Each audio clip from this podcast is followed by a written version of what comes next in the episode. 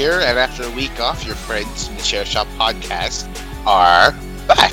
Had a little week off. We were all very busy little bees there in the last uh, uh, two weeks, but we decided we're going to get the gang back together of a Sunday evening and talk about the wrestling and all that jazz. Uh, I'm one of your hosts, Barry Murphy, back from my travels all around the world. Uh, back in, in glorious Limerick City to bring you this week's show. Joined, as always, by my ever dependable co host. First of all, Mr. Joe Towner. Hi there. And of course, Mr. Paul Griffin. Uh, guten Morgen, Barry. What? You know, you know, all the German uh, slang after your little visit, huh? Uh, well, I'll tell you. Well, when we get when we get to that part of the show, there will be a section on how I don't speak German. Uh, uh, that'll be uh, in depth, baby. So uh, yes, yeah. Last week I was away uh, in Oberhausen in Germany. Uh, ein Bier, bitte. That's how much I know how to say. Oh, Um, uh, or yeah, or when I was hungover, uh, eine Cola, bitte. oh, so good. And I wasn't ordering water because there's a fiver in the venue, so no thank you. Ach nein! nine, nine Wassa, nine. uh, sorry, lads. we're Sorry, we won't speak any more German. Obviously, I know that's very confusing for our English listeners. It's probably confusing for the Germans as well. Um, but uh, we'll get to all that in a moment. But before we get to that, I mean, this show, the fact that this show is even happening is miraculous because the weather, lads, has been at it again. All, all Oh no. he he decided to smite Ireland again on this our week. You know, this is you know this is the day after St Patrick's Day. It's supposed to be a day of of I don't know what do we do on St Patrick's Day? Reflect Get and, drunk. and all that. Eat Have Yeah, green hangovers. hat. cakes. Wear a Guinness hat with a green rim. Yeah, that's what we all do, and that's what we all, all love, and it's not it's all what we find annoying. Um, but yeah, we've been bombarded with uh, uh, with shitty weather again. So much so that Paul, I understand, did you not go to the wrestling today? I didn't go. You didn't go. Oh, No, I was, I was. We didn't go because it was snowing too much. So Yeah, there was uh, there was OTT today, uh, but a, a couple of people I spoke to, not just Paul. The show did go ahead, but people did opt to not go because travel was a bit perilous today, uh, following on from the snow and some iciness and some wetness and some just general shittiness weather-wise out there. So, uh, so Paul missed out, unfortunately. No, uh, no, no OTT live report, unfortunately. Um, but uh, but that's that's a shame. Yeah. So so got any snow on your end there, Joe, or is it just here? um, no, it's been snowing, but fairly tame stuff to be honest. Not really settling that much. no, we've got Um, we've got it's like cold rain. we've got about five centimeters here. I would say, Oh, which isn't a lot, but there was a It's there was a, there was a three car crash apparently just on, on the way uh, three. on the way uh, into town. So I'm sure if I tried to get on a bus, probably there would have been a whole day of shenanigans, and we'd probably still be in Dublin. So we we we unfortunately opted to uh, to give this one a miss.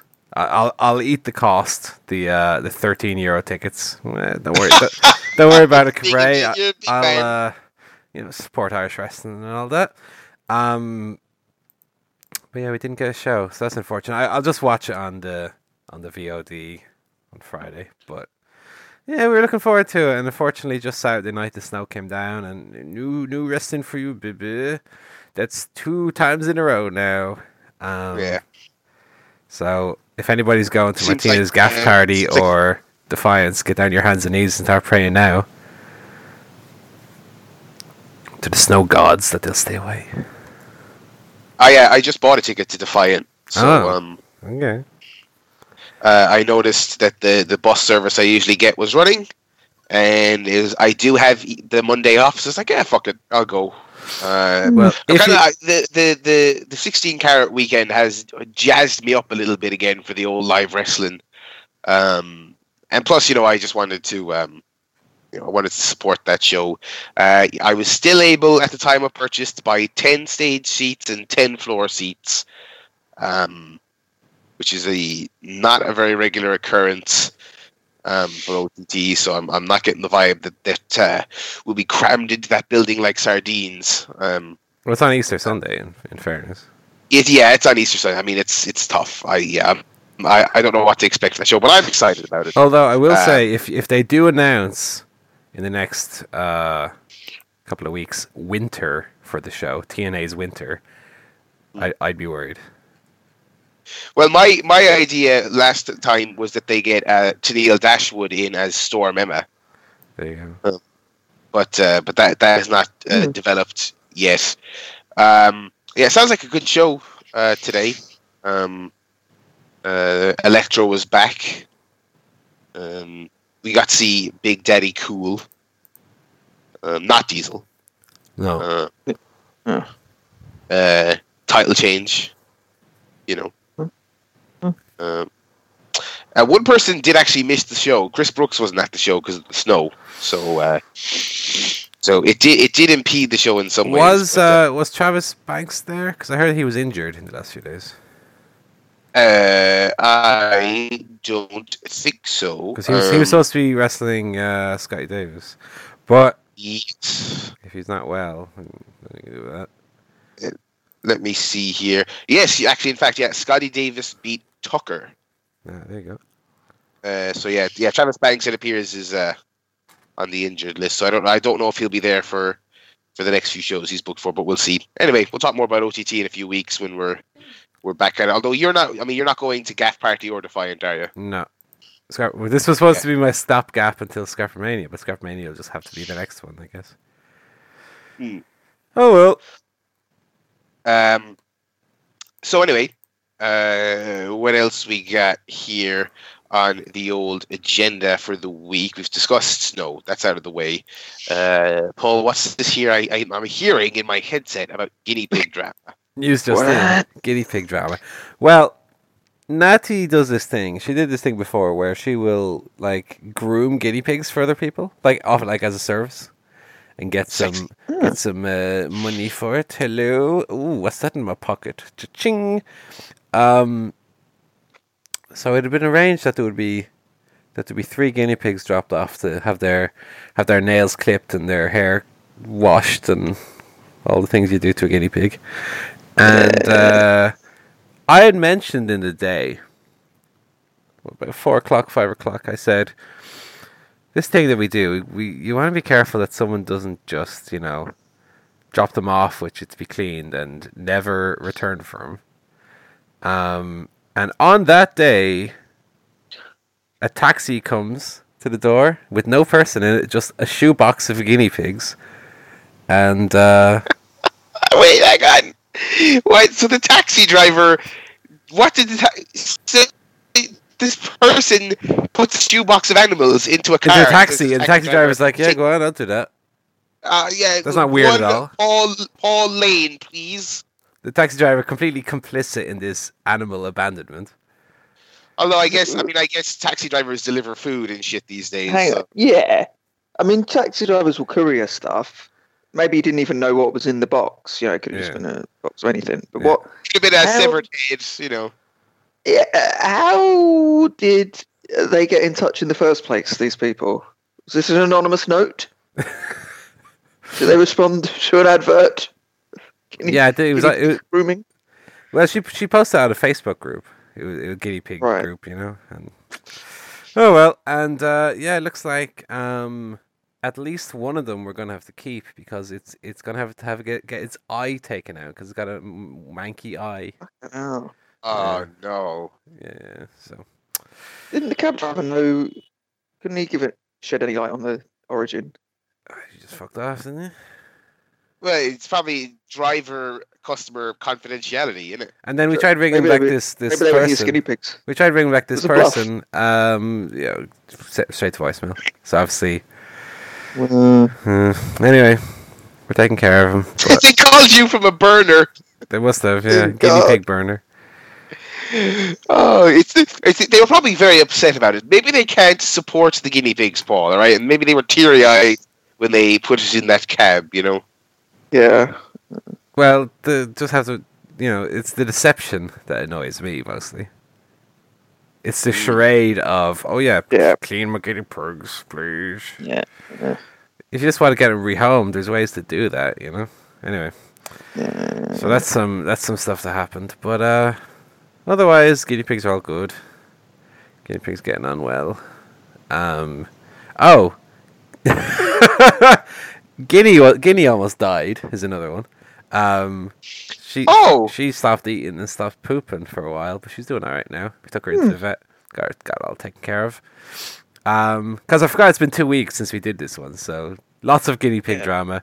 Uh, currently, we, So- we still have the full contingent of guinea pigs, though. None, none of them have have uh, kicked the bucket yet.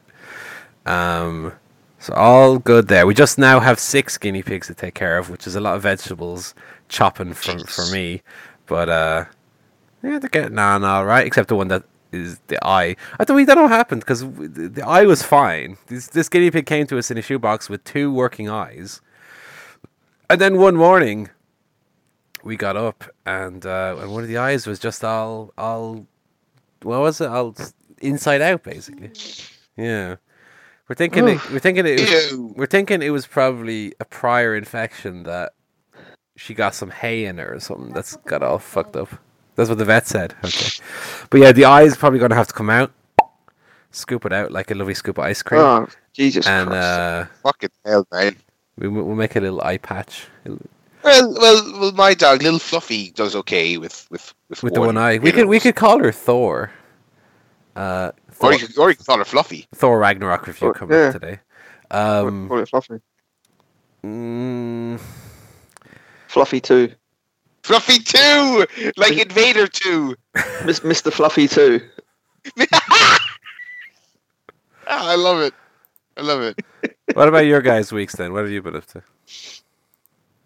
Uh, well, I mean, post wrestling, which I'll talk about in a second. I, I mean, I've been extremely depressed. Um, you ever, you ever back in work, Paul, after like a, just a belting OTT, and it's just, it's just, it's just you're a bit down. You're like, oh, this is mm, sitting here at my little computer pressing my little buttons. Yeah, You know, tick, when tick, just tick. just a few days ago, I was having the best time ever. Yeah. Well, that that times a million. oh, um, okay. uh, really, uh, well, I mean, just just miserable, you know. But also, um, I think I have like the wrestling equivalent of like you know the E3 flu or the PAX flu that people say they get after conventions when you're just spending three or four days, you know, in enclosed spaces with people, meeting people for the first time. Oh, hey, how are you? Yeah, shaking hands. Oh, oh, oh I've seen. Oh, we met. You know, oh, you go to OT. Oh, big hug. Yeah, blah, blah, blah. and then it's just. I, I mean, I, I probably sound very congested now. I just feel as, as well as being kind of downtrodden, I just feel like garbage. Um, Because I was going to uh, ask but other- it, whether it was a phys- more physical or mental. I guess. Like, what's the opposite of uh, probably what- both. what's the opposite of PTSD, where there's an event so good that it ruins your life? uh, post fun disorder. That's the one.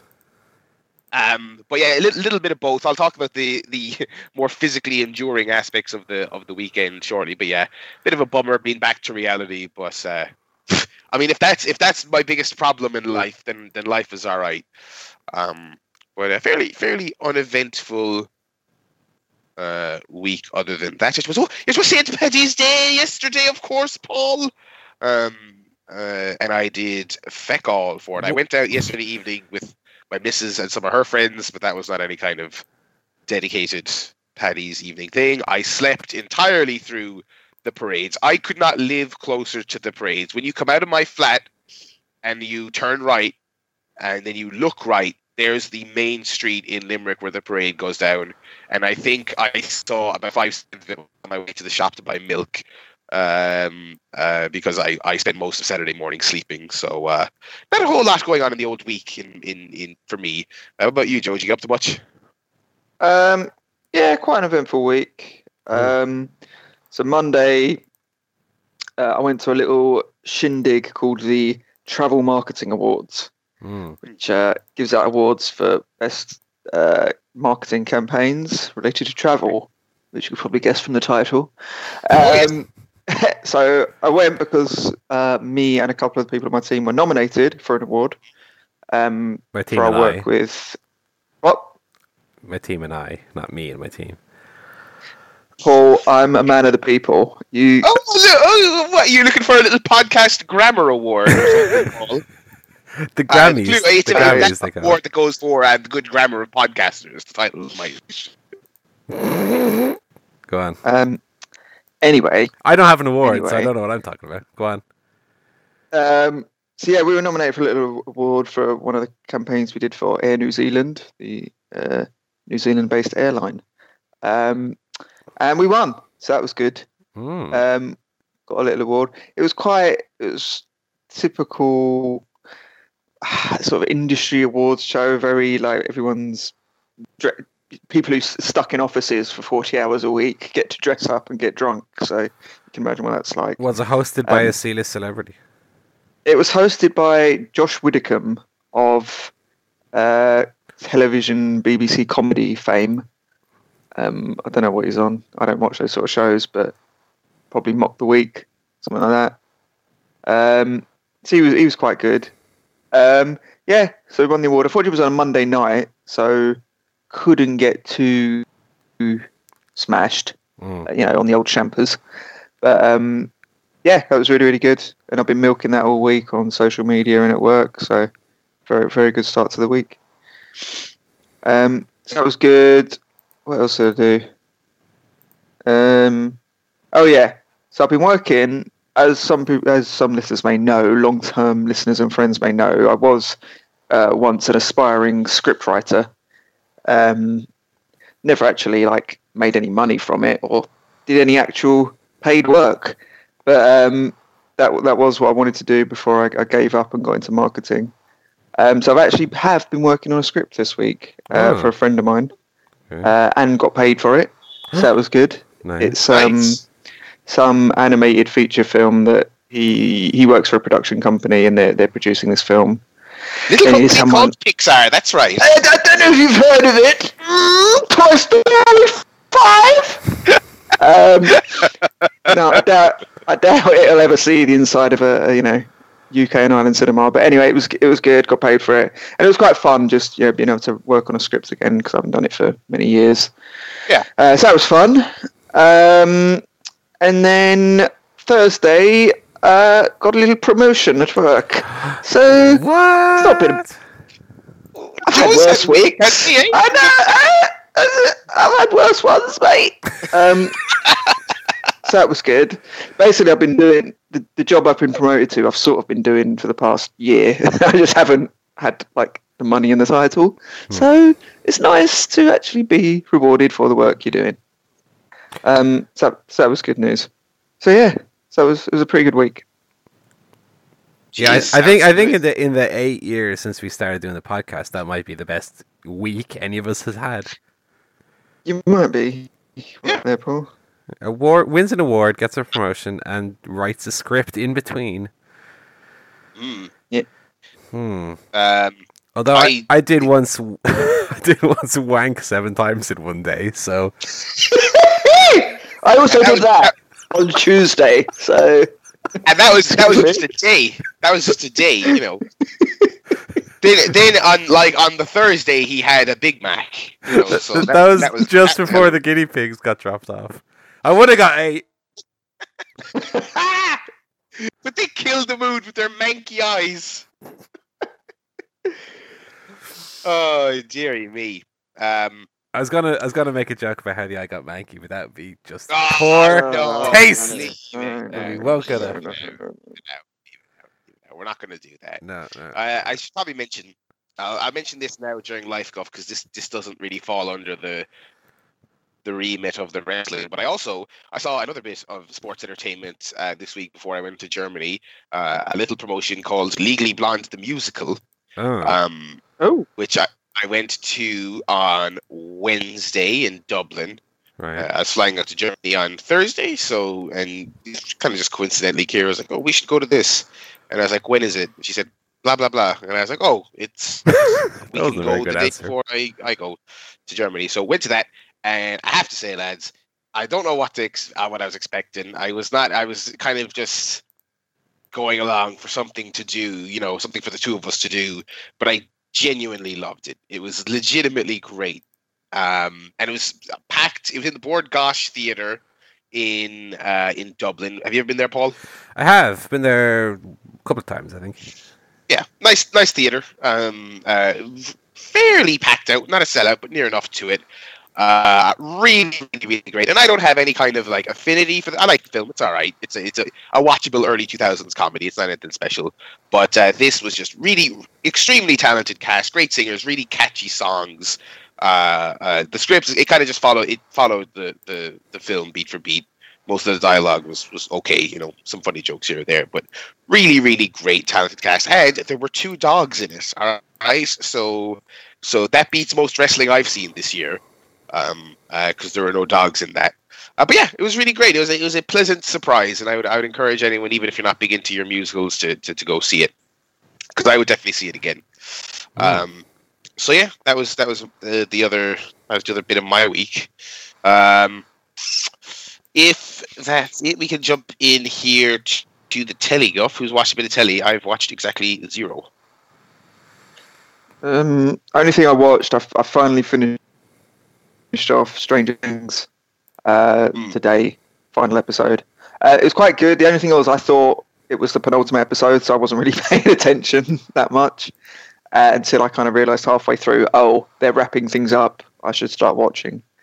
Um, it was it was a pretty good final episode, but the whole the series as a whole didn't exactly grab me. Um, I, am sure they'll come back for a third one. I'll probably watch that as well, but I'm not exactly kind of clamoring for it. Uh, yeah, I kind of agree with that. Right, have you lads? Have you lads watched both watched it? I haven't. Yeah, I've only seen the first. I finished season. it and I liked it, and I'm, I'm, I, I, I'm so so on the idea of them doing more, but I'll probably watch it mm. when it's out. Yeah. Uh, yeah, I'm I'm very behind on the old Netflix stuff at the moment. Mm-hmm. Uh, new new season of Jessica Jones came out there. Um, before I left, I. Yeah, li- literally every time I go on there, every time I go on Netflix, there's three more bloody shows they've made.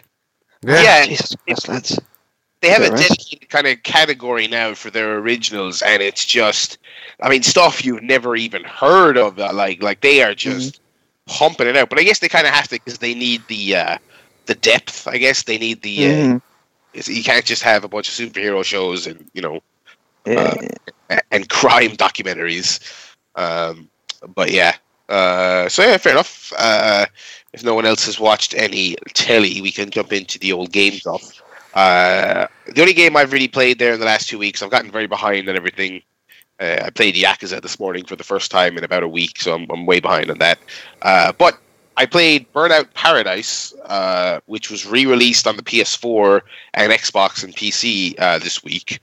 Um, and after all these years, playing a Burnout game is pretty dang fun. Um, uh, when Paradise first came out, uh, I had some problems with it. I don't like that it's an open world game. I like me the classic racing game format of just races, and I, you know, you know, you go into a menu, you pick a track, and you fucking race on it. That's what a racing game is to me. Um, uh, and so Burnout Paradise has a few problems. Uh, you know, I really admire what they're doing. There's no load times across the map. There's no load times as you begin a race. It's all very fluid. Everything feels great. It's fast. Uh, you know, it's chaotic. Uh, but there are there are some issues. You know, you, you drive to the far end of a map for the purpose of a race, and there's no option to like fast travel back to the center of the city. You just kind of have to navigate there on your own. Um, uh, you initiate an event by pulling up to some traffic lights and, and revving your engine, but what the event is is just it's it's you know it's decided by the location. So if you pull up to an event and it's a a uh, uh, some kind of a, one-on-one race with one other car, you just have to do that. If you're in the mood for a, a, race with six other cars, you have to go to the point on the map where there is one of those races. So it has some problems, but uh, I'm really happy to be replaying it. It's been so long since there's been a Burnout game. It still feels and handles great. It's got a great soundtrack, uh, and I'm hopeful. I'm hopeful that if this is a big success, it'll mean an actual new, uh, new game from the Burnout series. Because because hmm. I don't I don't play too many driving games. I'm not big into your your Gran Turismo's, your your hyper realistic games like that. I, I can't remember the last Need for Speed game I enjoyed, but uh, if they were to make a new fully fledged Burnout, I'd be all about it. For now, this is this is great. Uh, so yeah, that's that's been my main thing uh, uh, since I came back. What about you, Paul? What have you been playing there in, in the last few weeks? Well, I, I remember I played Burnout Paradise when it first came out on, on PS3. I was a very big fan of it. Um, it's been a while now since I played it for the last time, so I don't know how well it holds up or how badly it's aged. But uh, yeah, I remember just really. In, in, in fact, I really I remember enjoying the kind of open world nature of it because I would just sit down and drive around for a while and really. Yeah, I don't yeah. Maybe Uh, maybe it'd be better a little bit more concise, but that was the only Burnout game I ever played, so I had no kind of reference Hmm. point to compare. It's, Um, it's it's it's held up pretty well, I have to say. And and the other thing is, well, obviously, you know, it's a remaster, so they've they've done a bit of work on it, and it, it is very pretty. I I don't know if I would necessarily say it is on par with what it with what a built for 2018 game would look like, Mm. but it doesn't look it doesn't look noticeably kind of outdated. It's very very sharp. Um, yeah, and so you know what, you're not the only one. I mean, lots of people liked that kind of open world aspect of it. It's kind of, I think people are kind of split on it 50-50. But uh, I, I would, if you liked it the first time, I, I would maybe recommend giving it a shot. Although it is, it is forty quid, which I thought was a bit steep for a Mm. remaster. I, I went for it because I was curious, um, and I'm, I'm really enjoying it. But I can, I can see people maybe waiting for a sale for that one. Yeah, I prob- I'll probably be in that boat. Hmm. Speaking of aging well, uh, or not, um, I got a few of the old GameCube games out uh, just the last couple of days. Because I think I'd been watching a, a GameCube video on YouTube, and this kind of caused uh, an itch that I had to scratch. So I still, as some people know, I still have all my old systems set up, and I can I can just play them at a whim, which is very nice. Uh, so I played a couple of the old wrestling games. I played um, Day of Reckoning 2 for a little while. I played WrestleMania Nice. 19, and I even dipped into WrestleMania 18, um, which is probably the worst wrestling game um, I've ever played. Uh, still is, but um, those games are uh, still quite fun. Day Reckoning 2 was just great, in particular. Um, I played a little bit of Twilight Princess as well, and I played a little bit of Tony Hawk's Underground, the first one. Uh, now that is a game that surprisingly holds up quite well and is still super fun to play. Is Tony Hawk's, um, which is makes it all the more baffling that that re, uh, Tony Hawk's Five that they tried to make there a couple of years ago bombed so badly. Um, Well, yeah, it was bad.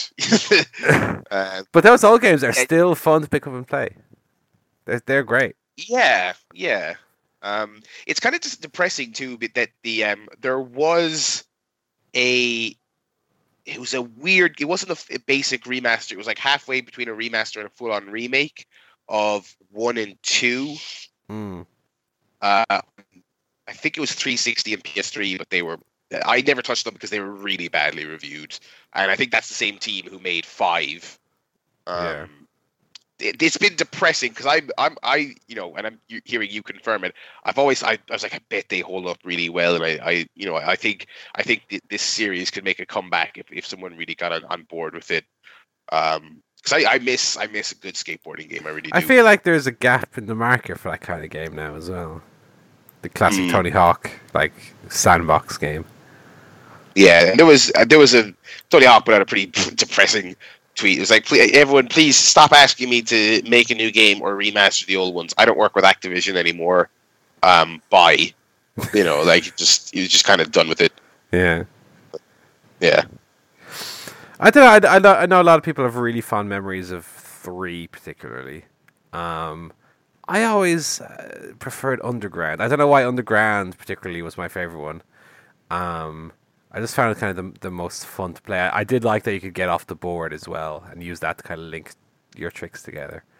Um, I kind of felt that it was more sandboxy, more open worldy, whereas I I, I kind of never really liked that in the other games you were like forced forcibly stuck to your board. Um, yeah, I, I dipped into a few of those. They, all great, all great, except for um, as I said, WrestleMania 18 is is really bad. But um, one thing that's kind of stuck me about the GameCube is how you know, when you think about the, that era of games, I don't know that I remember the graphics being quite as poor as they are. Like I think in my head when I picture PS2, Xbox, GameCube era, I'm I'm, I'm kind of picturing PS3. You know, like I don't actually remember Mm. that GameCube was was just one generation after your Nintendo 64 and your PS1. So the graphics are, are very low res. Yeah. Um, but those games are still really fun to play, I must say. Um, and, and aside from that, I've I've still um, tipping away at uh, Okami HD, which I'm thoroughly enjoying. I just kind of beat the first uh, real dungeon in it, and I'm certainly seeing the Zelda um, similarities now. But that game is great. And uh, I don't know for for a, a, a long while there, while we had the two weeks off, I had a long while where I just didn't find myself kind of in the mood for it. I think it's a game you have to be, excuse me, in the right mood to play. Uh, so luckily, just there again, the last few days I've kind of burned through another couple of hours in it. Uh, thoroughly enjoying it. So hopefully, uh, hopefully get that done sooner rather than later. I, I have my eye as well on the new Assassin's Creed DLC as well as the South Park DLC. I might see if I can give them uh, a quick go over at some stage in between the bigger games. Oh, and I also beat um, I also beat the latest episode of Batman and the Enemy Within, the fourth episode. Mm. Quite, quite, quite enjoyed that. I must say. I, I'd heard less Yeah. good things, but I thought it was actually pretty good. I yeah, I've I've been wa- I was watching a playthrough of it, and yeah, I've, I'm kind of bummed I I didn't play it, um, because it does seem like they've gone in, like an infinitely more interesting direction than any kind of Batman media in like ten years. Um, uh, with some of the stuff they're doing, you know, I'm not saying it looks perfect, but uh, that that last episode is out this week, I believe, or next week. Yeah, I'm I'm very much looking forward to. it. I I was hearing about uh how episode 5 is going to turn based on choices you made in episode 4 and apparently apparently the choice that I made is again leading to a a, a Batman story that is more kind of off the wall than your typical your typical Batman is because I've heard that there's essentially two routes you can take and I've taken the the weirder one. Um, yeah, so we'll see how that turns out. Um, yeah, I think it's out uh, in the next couple of days, as you said yourself. they uh, I, I think they said that they more or less have two different episodes based on I mean obviously not entirely different but more or less completely different um uh depending on everything which is which would be a first for them because that's really not been the case previously uh uh with Telltale but yeah I'm glad they're they're branching out in some ways So yeah, I, I just beat that the other day. That was pretty good. is that everything That's everything. Uh, uh, let's see here. What do you make of any of the announcements from the Nintendo Direct?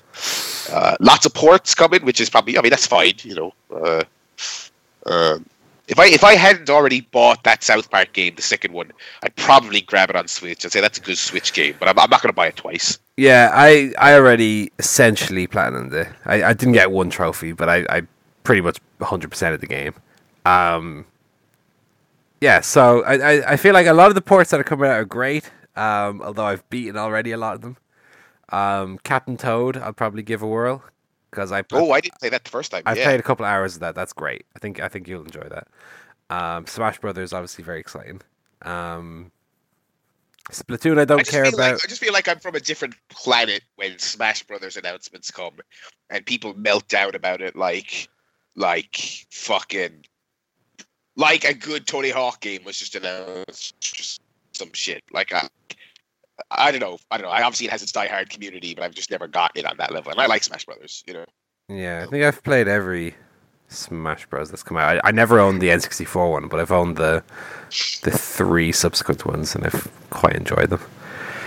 Mario Tennis I don't care about. Splatoon I don't care about. Um, 3DS I don't care about. But everything else was good to great, I think. Uh, yeah, um, yeah, I, it's weird. I kind of don't care. Like, I played Splatoon for a few hours. I really enjoyed it. I barely touched the single player and then I and after about like a really fun week with it, I was done. Yeah. Uh, I don't see it at all uh, as this, you know, online thing I'll go back to for months on end. I mean, compared to actually, that's the only other thing I've been playing in the last uh, two weeks was that I re fell down a Titanfall hole. Um, oh my god, I played so many hours of Titanfall in the last two weeks. Um, I really got back in love with it. Um, yeah, Splatoon. I don't know. That's another thing that you know when it was on the Wii U, everyone was like, "Oh, this is great. This is a reason to buy a Wii U." And when the second one came on Switch, it was like everyone was like, "Great, more the same." And I played it, and I was like, "Yeah, it's good." I just like I, I, I absolutely will not be buying that DLC. You know what I mean? Because I, I don't need more hours of it to play because I never finished the the original single player. Um, Mm. but yeah, I don't know. I liked I liked Mario Tennis on the N64. Um, uh, and that new one they announced, they that was the weird thing about the, the the direct. They spent a lot of time talking about tennis. Um, Well, that was kind of the showcase game, in fairness. yeah, yeah, and they said that ahead of time. But um, but yeah, I'd um, yeah, I, I might give that a look. Um, Little Nightmares is one that I might cast my eye on as well. Because I didn't play that on PlayStation. I yeah, nightmares, and that that the, the Switch version comes with all the DLC, which I have not tried out, but um, uh, I I'm I'm sure it's good because the base game is is really great. Um, so yeah, that's uh video games for now. Uh, couple of couple of big games in the in the near future. God of War, Yakuza around the corner. Um. Anyway, uh, we can jump into movie guff. Who has seen a movie film? Not me. Oh, I've seen so many of them, mate. Jesus, where do I even start? Well, let me Talk just about all of them. let me just say the Oscars first of all. Um, nothing too Mm. nothing too egregious, I don't think, with the Oscar Predict- awards. Bit predictable. A little bit predictable. Um, a little bit too much love for Shape of Water, I think. Um, won stuff that it maybe shouldn't have won, and didn't win stuff that maybe it should have won. But uh, otherwise, I think yeah, I think it was it was all right. Gary Oldman winning again, a little bit predictable because he. I feel, I feel like a lot of the acting awards are just for who played the who played the weirdest historical role instead of who had the best performance. Like Gary Oldman was good in Darkest Hour, but I feel like he won the award because he put on a lot of prosthetics Mm. and did a silly voice. You know. And he's paid his dues over the years. Yeah, admittedly, but I mean Eddie Redmayne didn't pay any dues, and he won it for uh, playing Yes, Stephen Hawking, who died this week, of course. He he won the, he won the award for being Stephen Hawking in a wheelchair. and but it's it's same as like DiCaprio. It was like, did he win because that was his best role and he and he didn't deserve it previously, or was it like, look, we're going to give you this for rolling around in the snow for a month, and grunting. um, it- it- and you know, eating, uh, possibly literally eating shit. You know, um, you know, yeah. The Oscars are fucking weird.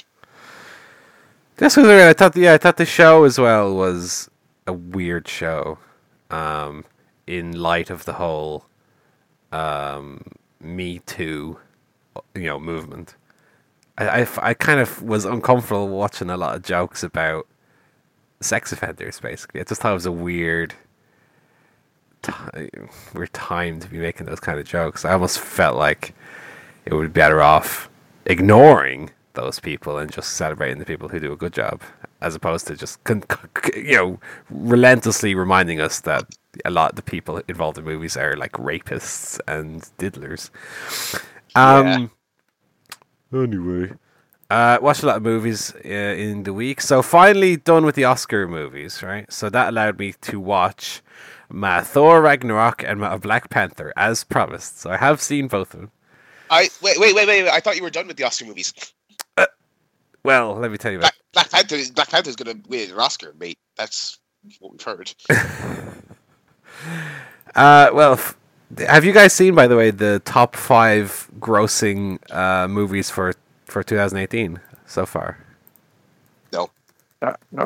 Do you want me to go through the list real fast? sure. No. Uh, mean, yes. uh, no. All right. Uh, number five, Monster Hunt Two. What? Number That's four, not a real movie. number four, Fifty Shades Freed. Number three, Okay. Detective Chinatown Two. Number, What? Number two, no, you made that one Operation. Operation Red Sea. And number one, Black Panther. Uh, three of those movies are Chinese. Okay. And what does that tell you about? Well, that was gonna be my guess. Yeah, but the cinema And, and, and Black Panther made made made made a bunch of money in China just so they could come out of it and uh, do bad impressions of it and and whatnot and be racist. So I watched Thor Ragnarok first, um, really expecting something big, because I've I, I'd only heard good things about about Ragnarok, Uh, and um, I thought it was I thought it was okay.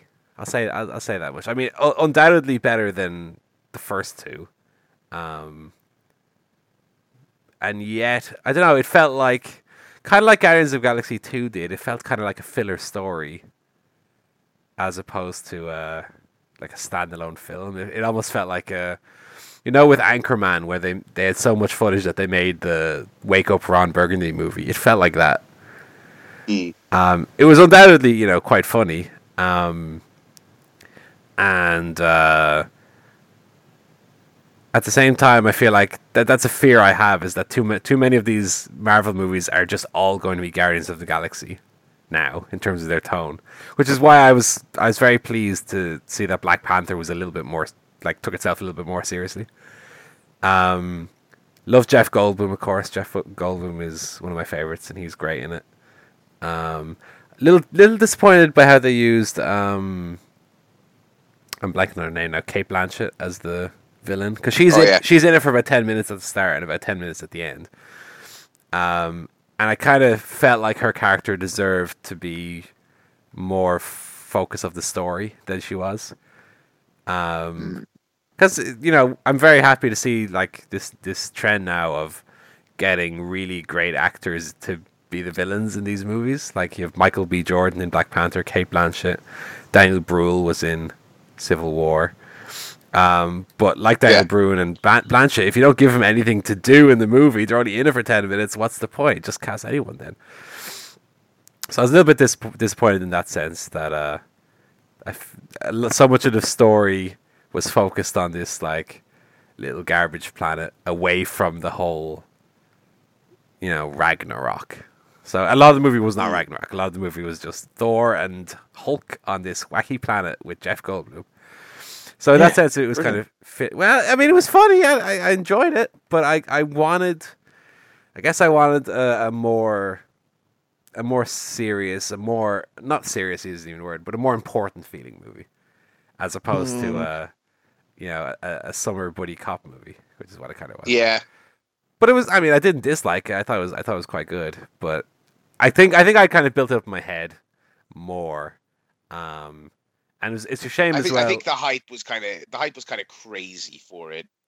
There's there's um, there's certain scenes that also visually look really great, but they I was I was kind of disappointed that they were just like flashbacks. That more of the movie wasn't kind of stylized and Yeah, like yeah. All the all the stuff from the trailer with like the Valkyries and everything. It made it look like, like- like a great '80s, uh, like you know, it like made it look like metal. Zack Snyder film is what it looked like. Well, yeah. Um, to be fair, I mean, the one thing Zack Snyder does well is visuals. To be fair to him, Yeah, and, and it's like that stuff is all in like one 30 second uh uh like yeah, imagination or, or flashback thing. Um yeah, but to be fair, I, I don't know that I would have watched the whole film like that, but I remember that being the buzz when the trailer came out was oh my god, look at this film. It looks so out there and it really wasn't. Um I liked it, but I, I thought people went like crazy for it in a way I just did. Okay. Um. Yeah. I. I. In, in closing, I enjoyed it, but uh, I think Black Panther satisfied me more in, in the way that I, I was hoping for. Um, Black Panther I saw like the day after I saw Thor. Um. And yeah, Black Panther. I was happy to see uh some some really great performances in it. First of all, really great cast as well, and um took itself that little bit more seriously, which is what I which what I was kind of hoping for. Um, yeah, Black Panther I really enjoyed a lot. Um, although that being said, I can't take Forest Whitaker seriously in anything anymore. I cannot watch Forest Whitaker again in any movie because he's just in everything. He's in Star Wars. He's in Black Panther. Always the same, exact same performance as well. Um, Yeah. although I did like that in the flashback that the actor who played young Forest Whitaker had the lazy eye was a nice touch. but I cannot. Did he? I didn't even notice. yeah, but I can't watch. I can't watch um, Forest Whitaker anymore. But Black Panther was great.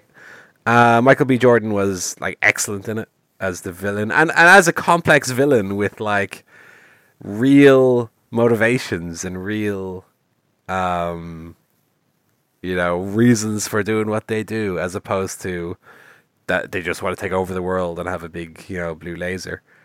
So that was kind of refreshing as well. And of course, he, he was in a lot of the movie, and a lot of the movie was about about him in in a sense.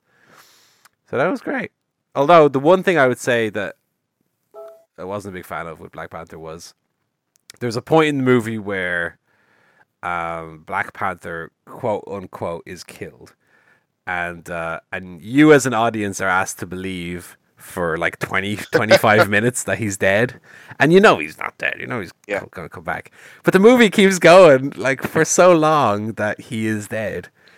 And like i know that in the in this terms of the storyline that he, while he's away these things can happen but the movie just like the characters keep going oh he is dead oh but he is dead and we're like he's not he's not and we know he's not dead so this this There was a trailer before the film for Infinity War, and he's in it.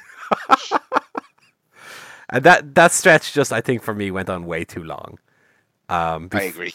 And then they just turn around and he's like lying down in a bed of salt or something.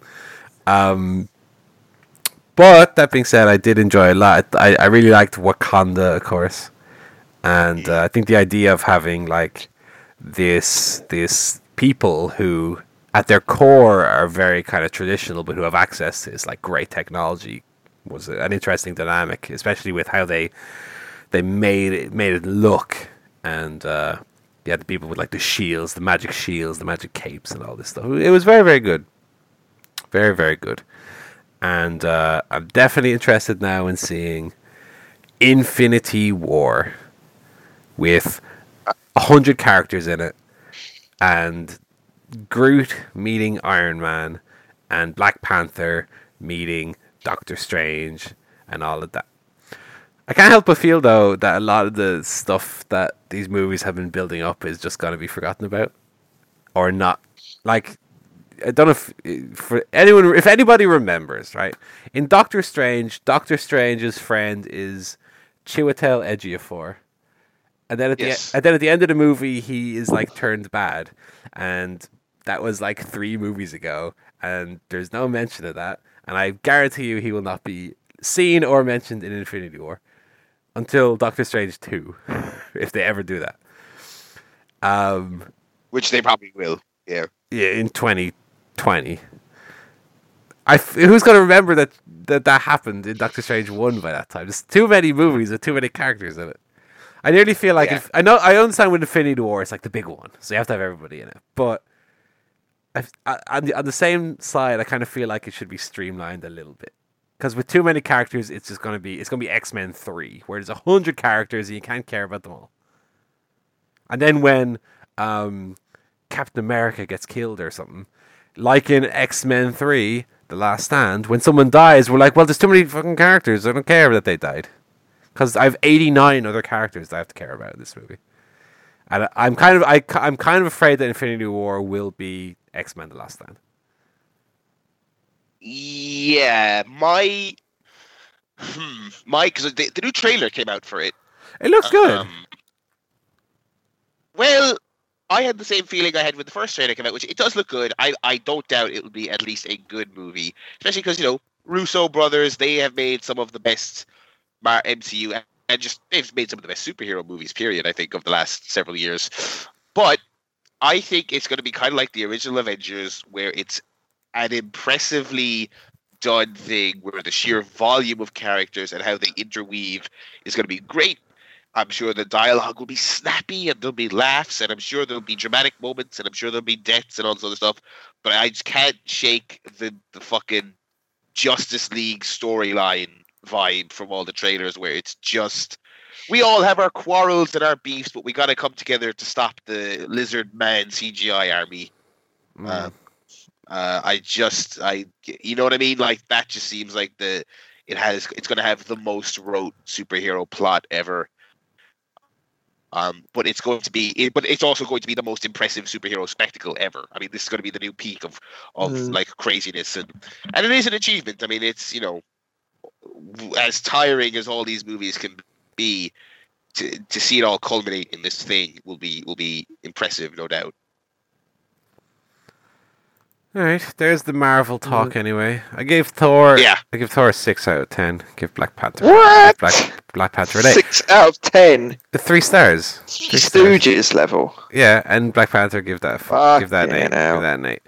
Uh, I also watched a movie called It's Such a Beautiful Day, which is by Don Hertzfeldt, who did uh, World of Tomorrow and World of Tomorrow 2. It's an hour long animated movie, which is very, very weird uh, and very, very artsy. And it's very, very good. Uh, but I won't talk about that, about that too much. Um, but I would recommend people go see it. I think you can you can rent it on Vimeo for like two pounds or something. So go check that out. Uh, I watched the first Mad Max. Uh, finally getting around to those. Um, thought it was quite good. Uh, lag, lagged a little bit in the middle, but I thought the the start Yeah. of it was very good, and I thought the end of it was very good. Um, I'm very interested to see how they fill in the the blanks from this to Fury Road because it's like night and day. but um, Uh, spoiler: they don't. they're just they're just a series of movies that happen to share a franchise, basically. Uh, like even the second one, like it, they, the, the second one is immediately when they got the blockbuster budget. alright. So they're just they're like the first and the second one are nothing alike at all, really. Um, so yeah, that first one's weird. I, I like it, but It's weird. It's it comes off very. I mean, it is an indie B movie. Um, Yeah. One thing that I didn't realize until about halfway through is that it was originally recorded with Australian dialogue, which was then dubbed into American accents. Hmm. So the version I was watching, I was watching it, and I, I'm I'm thinking to myself, these people, the voices are out of sync with the lips a lot of the time, and I'm wondering, did was it was it that low budget that they didn't have like good microphones at the time, and they just got everybody in afterwards to do um, ADR or whatever it's called, where they you know record their record their dialogue separately. But actually, it's because they they they didn't want the poor American viewers to be listening to to Dingo Dongo and oh bloody hell, drink your Fosters and that mate. Oh. So everyone does does a, a, wacky American accent. The problem with watching the the Australian uh, audio is that it, the sound quality is quite bad. So I, I ended up switching halfway through to the Australian for about 10 minutes and then switching back to the American one. I was like, you know what? I could take the voices being slightly out of sync so that I can actually hear what they're saying. Mm, Um, but I did like. I liked particularly the beginning with the, the chase of um, what was the guy called who was being chased at the beginning? Because that was quite similar to what Mad Max is in Fury Road, like this really intense kind of car chase. And then yeah, the middle section of it is just kind of bogged down where not a lot not a lot happens, and uh, I was surprised by how like modern day it kind of was. Like because I, I I having only seen Fury Road I, and kind of through osmosis knowing about the Road Warrior and Beyond Thunderdome. I think of Mad Max as being this like post-apocalyptic dystopian, you know, movie, and then this this first Mad Max is pretty much could happen tomorrow, you know, in the outback of Australia. Uh, but I did like it. I, I gave it a six, same as uh, same as Ragnarok, because I did enjoy it, even though uh, there was some bits that were a little bit slow. And uh, Mel Gibson looks about twelve in it. Little did we know what he would go on to become. Uh, uh, a director. a director, and uh, if you've never listened to those Mel Gibson phone calls and you're in the mood for some comedy, uh, give them a spin. Um, what you, th- those foreign bodies, those fakers, you look ridiculous. Uh, and then the last movie I watched uh, came out on Netflix last week called Annihilation, which is by the same director who did Ex Machina, same writer and director, in fact. Uh, don't have his name to hand. Uh, it is Alex Garland. Yes. Yes, yeah. This is the one film I've watched this week. Oh, so you've seen it as well. Yes. Okay, well, uh, uh, just to put into context here, okay, Ex Machina was my favorite film of 2015. Uh, I believe it came out in 2015. Um, I gave it. I gave it a 10 out of 10. Oh. I liked it more than Mad Max Fury Road. I liked it more than Star Wars: The Force Awakens, than Spotlight, Room, Creed, uh, etc., etc. Right? Gave it the big old 10 out of 10 ski. Um, and I must say, I was going into Annihilation with equally big uh, hopes. Uh, I didn't know anything about it. I went in pretty much blind. I think I, I had seen a poster for it, but I didn't remember it very well, apart from like that there were people with guns in a jungle. That's all I knew about it going in. Yeah. I didn't know anything either, yeah. Um, I really didn't like it. I really did not did not like it What did you like about it? a lot. I didn't like a lot about it. Annihilation Okay. Is uh, let me just say first of all, over here outside of the US is a Netflix uh, exclusive. So if you have Netflix, you can go watch this movie now. And I will say, as a film that I think was ori- I think it was originally supposed to be a theatrical release, and I think Mm. there was not a lot of studio faith in this one. Uh, I have to say, so we we both watched it on Netflix, and I'll be honest, it it didn't feel out of place as a Netflix film, uh, because for such a it's a kind of sci-fi horror thing, and some of the effects are great, and some of them are really not. Uh, I think for the most part, it's a very good looking movie. Um, I but I, I think there's some shots of like th- there's some shots of the base that they're in early on in the film that look terrible, and looking out into the horizon looks horrible as well. I think the second half of the film is better, but but anyway, go on. Okay, so you asked me what did I not like about it. Yes, Uh, okay, first thing is, and this is something that I, I tend to not like in movies, is that the, the framework of the movie is that the movie itself is a flashback being told by Natalie Portman to a, a an Asian man in a hazmat suit. Um, Yes. So you immediately know that Natalie Portman is going to be fine throughout the movie. Um, also, this this whole framework, I would guess, was a, a reshoot because it serves literally no other purpose. Um, yeah, it already it already feels like a movie that part part of why it feels like there would be no confidence in it is it's uh, it's very confusing, especially in the final half hour. And I imagine that if you even took uh, that framework out of the, of of the flat, the whole idea that she's recounting what happened, uh, even more so. So yeah, that yeah, it definitely feels like there was a test screening. Uh, so, Ralph Wiggum turned the knob to red. Eh, I don't know what's happening, and so they had to. Well, I, I get this idea even more so because there's one moment where, in this conversation between Natalie Portman and the, the hazmat suit man, the, the man says to her about one of the other characters, um, oh, because she had cancer. And, like, that was quite a big plot in the movie that one of these characters had cancer. And in a way, the movie is a, a, about cancer in quite a big way. Um, but the way you find out as a viewer that one of the characters had cancer is because this man just says it. There's not like a moment where it's revealed or, you know, Yes. the the character literally says to Natalie Portman in this obviously recorded afterwards scene. Uh, oh, that other character had cancer. That that was their motivation, and I'm like, oh, well, thanks, thanks for literally just saying it to me. you know, because the, the character is kind of like very nonchalant about everything, but she's like committed to going on this suicide mission to a fault. Um, and her possibly having cancer is like this thing that could have been just this nice little bit of subtext that you either picked up on or you didn't. Didn't really matter if you did or you didn't. But if you did, hey, that's cool. It's there. But yeah, they have someone just say it. they literally say it. That, like, In fact, that's that is that is the crux of um, of what all those scenes are. Is is explaining is- what's happening, basically. exposition about what is happening in the in the in the quote unquote real story.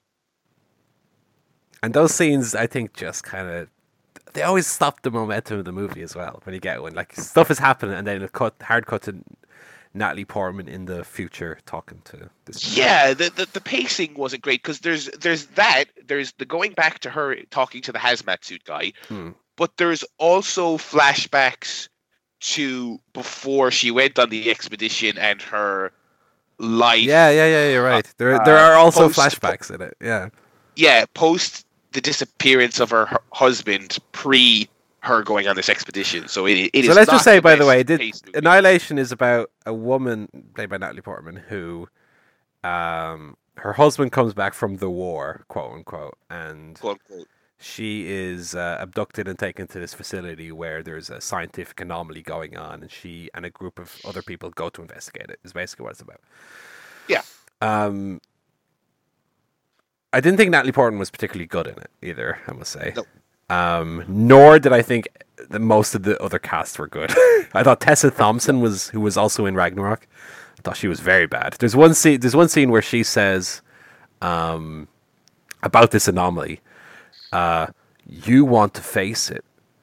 She wants to fight it.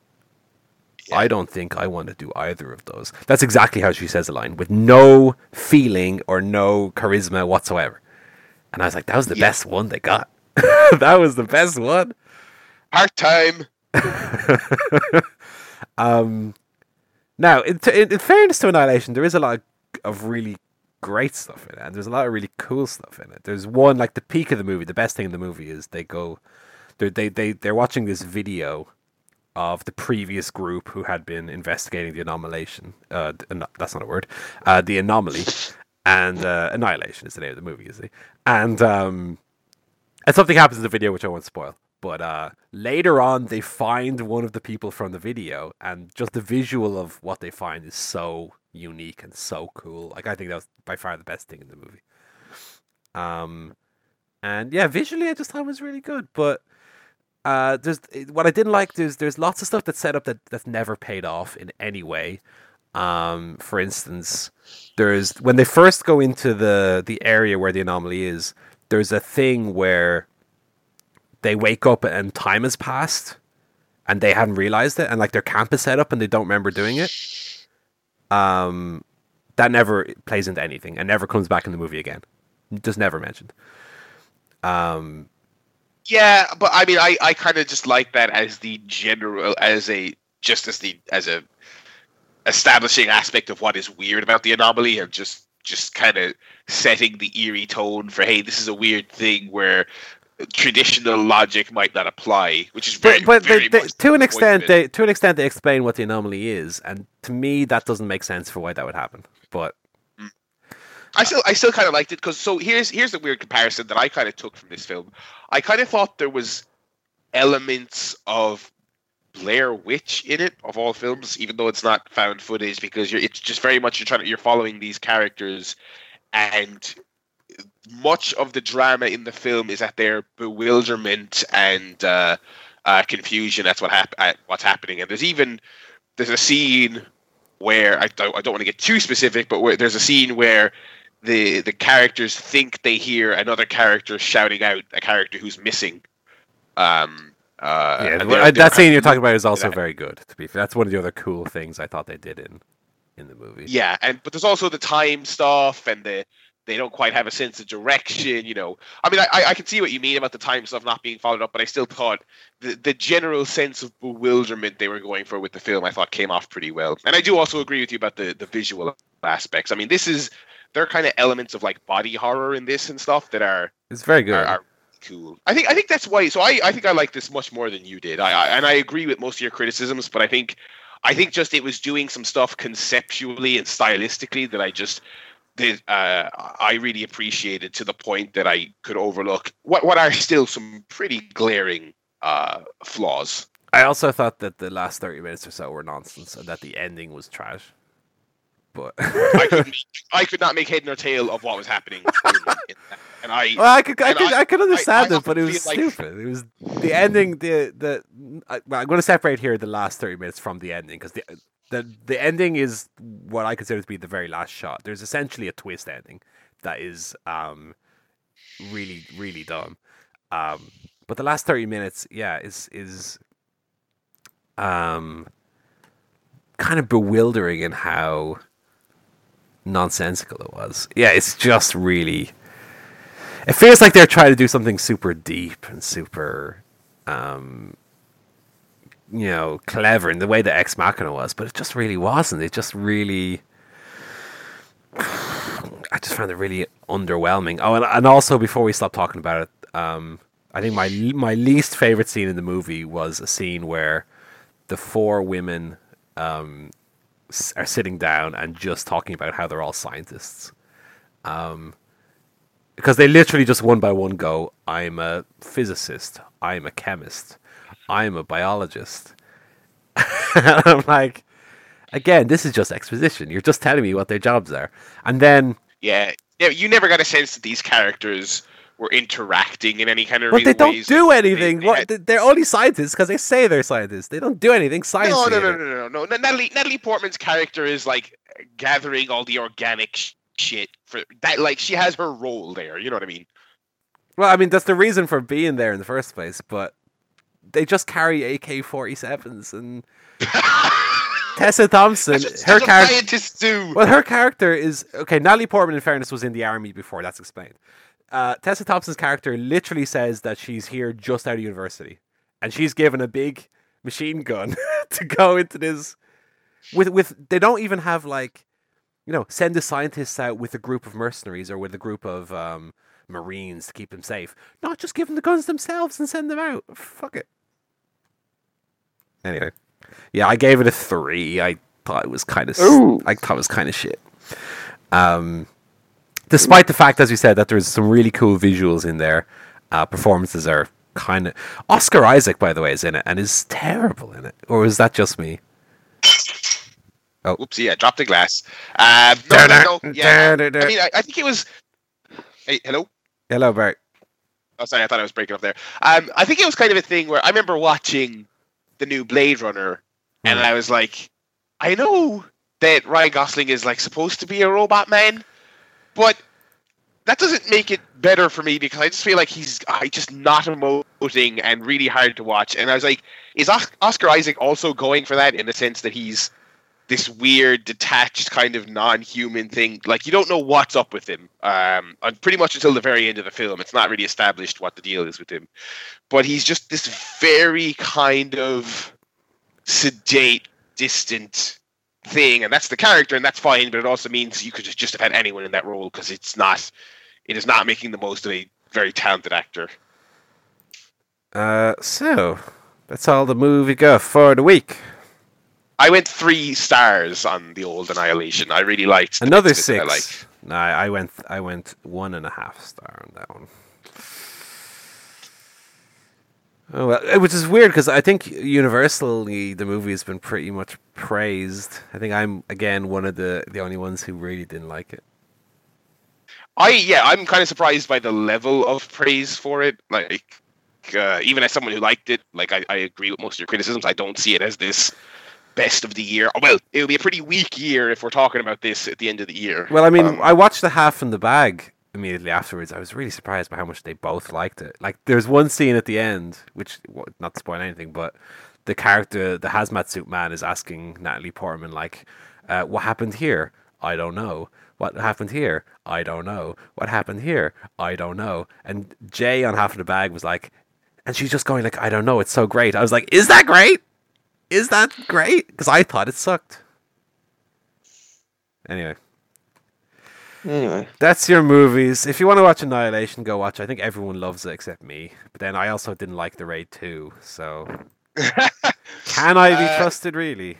Oh, and Gone Girl and The Witch also are movies that I, I, I didn't like Gone Girl either, but but um, to be fair, uh, most of my friends who've seen this film, yourself included, have not liked it. I think I'm the high man among my pals. Like when I go on the Letterboxd page and it shows you your friends' reviews, I think I am the high man on this. I know a lot of people who did not like it.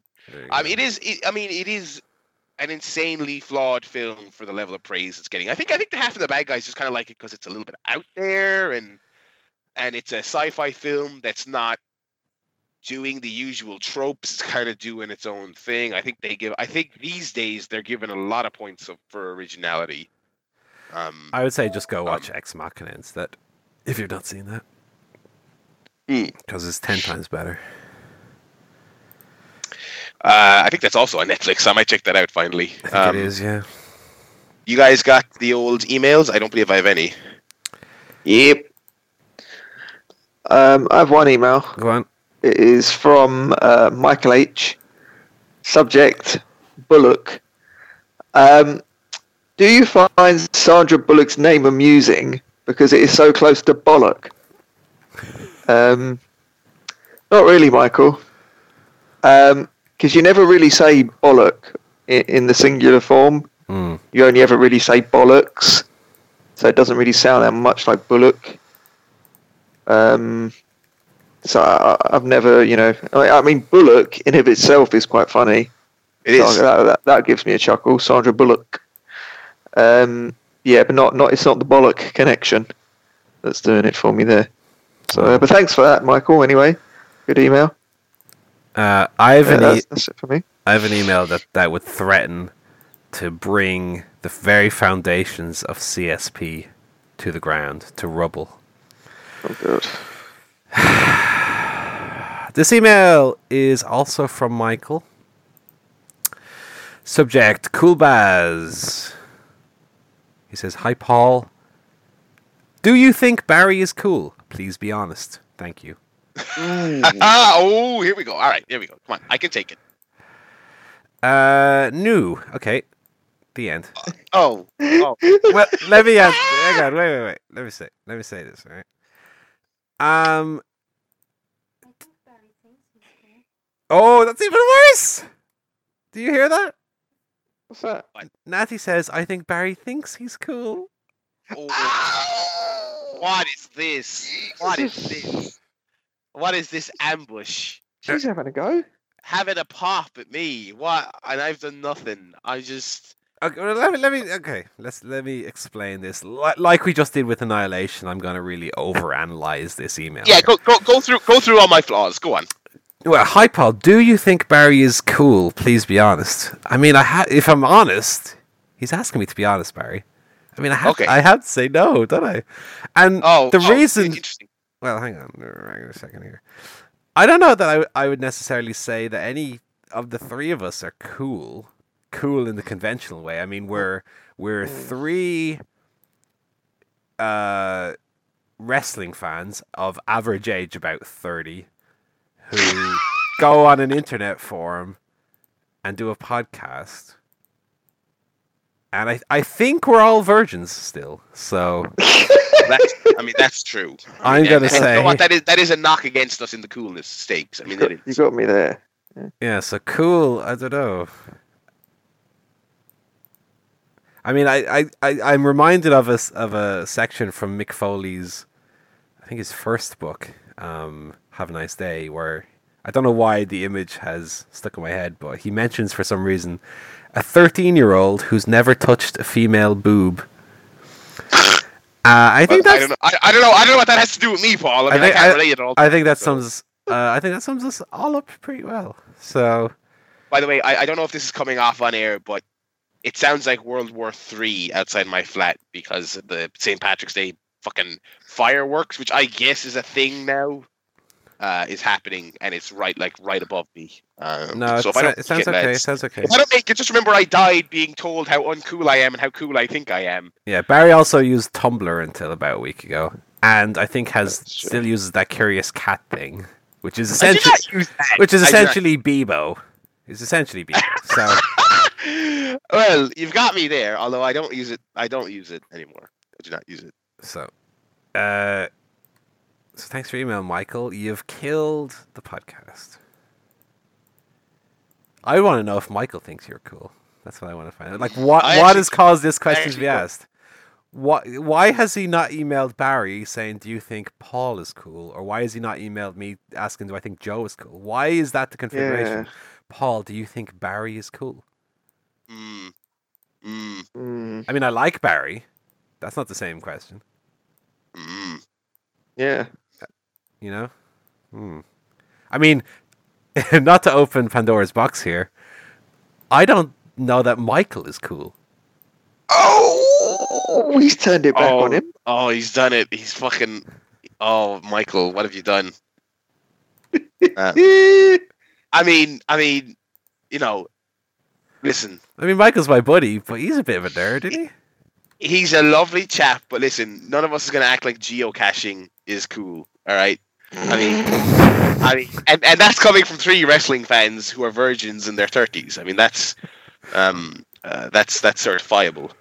Um, but anyway, so well done, Michael. You've ended the show, so um, so that's good.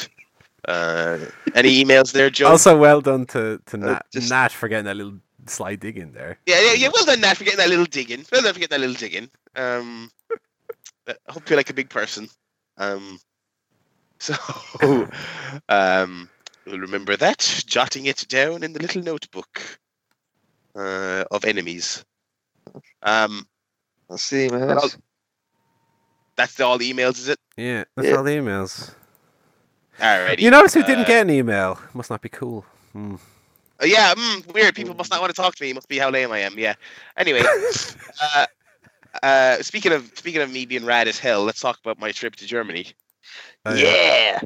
Um, Fuck yeah. which which was indeed uh, a great time and a very cool thing, where I was surrounded by uh, cool dudes who respect me and who think I'm cool. Um, I guarantee so- you, not one, not one person who went to Germany with you was cool. well, uh, well, that's fair. Um, I'm bur- burying a whole So- group here of of uh, people. Well, yeah, and it was a sizable group as well because there was, by my count, uh, Ooh, twenty-five well, hang on. Irish people. Let me let me take that back before, because I'm gonna get punched now or something. Yeah, uh, you you are you are severely outnumbered, sir. You go to OTT and you'll have an entire fucking half of the crowd on you. Yeah, although to be Uh, fair, I am cool, uh, as evidenced by the uh, football jersey I'm wearing right now. So And football jerseys are basically just replica belts for football fans. it's like cosplay, basically. so um, I flew into Germany on Thursday evening, Mhm. uh, and the way it works is I was nervous as shit traveling because I have to fly into Dusseldorf, right? And then from Dusseldorf, there's a free tram service, kind of like the Luas, but for for the airport, Right. that takes you to the train station. And then the train station takes you to Oberhausen, which is where the events were on, and then it's a walk from the from the station to the hotel we were staying at. So I got there in in one piece. It was fairly painless, but I was I was nervous because it's like land in this country and then immediately you got to use the public transport. So I was a little bit nervy, but I got there in one piece.